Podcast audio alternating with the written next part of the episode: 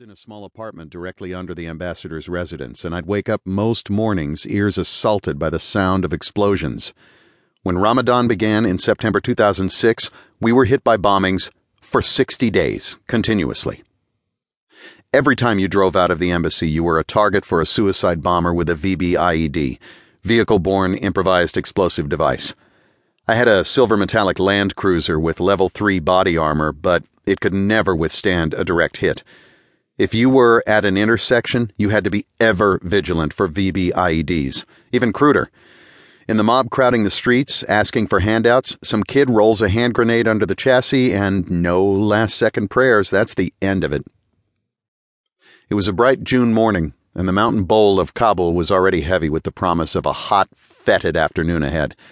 I was at my desk, right under the imperious gaze of Custer, when I got a call from Group Supervisor Mike Marsack, who was managing one of our daily undercover operations. I'd approved an op in which my investigative assistant, Tariq, along with an Afghan informant codenamed 007, was sent in undercover to purchase 3 kilograms of heroin for $15,000. The dealers we were targeting were a smaller tributary crew, but I had a hunch that infiltrating them could lead us deeper into the orbit of the biggest opium and heroin organization on the planet, and the man reputed to be their leader, the mysterious Haji Juma Khan. It should have been a routine buy. I'd done hundreds of them in my career.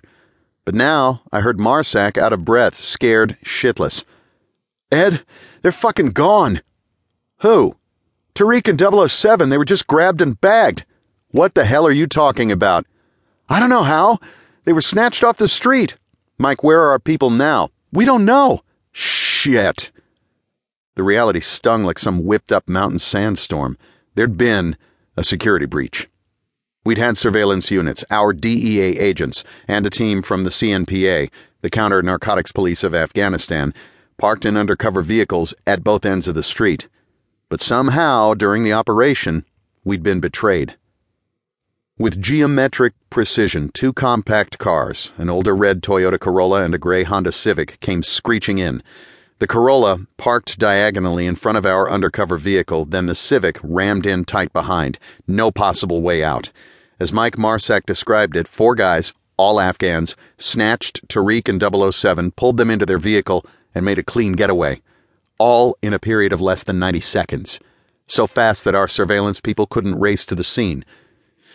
Tariq and 007 were gone. The speed of the boxing maneuver told me one thing. Whoever snatched our people were trained intelligence operatives. "Who are we looking at here?" Marsack asked. "It's too textbook perfect," I said. "These guys were raised by the fucking KGB." I made a flurry of calls to the Langley boys and to the National Directorate of Security, NDS, the Domestic Intelligence Service of Afghanistan. In effect, I was talking to 2 heads of the same hydra. Although the NDS was an autonomous branch of the Afghan government, our spooks were the puppet masters of the Afghan intelligence apparatus. "Listen to me. I just lost 2 people, I shouted into my Motorola. Blanket denials. One spook with a Midwestern accent kept telling me, "No, we have operations today, but nothing involving counter-narcotics." I hung up on her mid-sentence. There was only one possible explanation.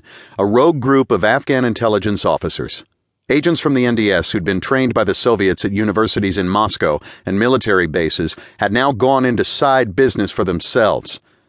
Sure, the business of ripping off actual dealers.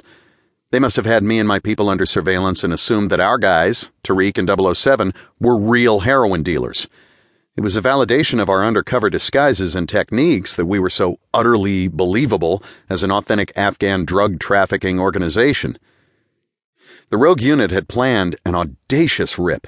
Kidnap Tariq and 007, steal the dope, steal the buy money, then sell the 3 kilograms of heroin at pure profit.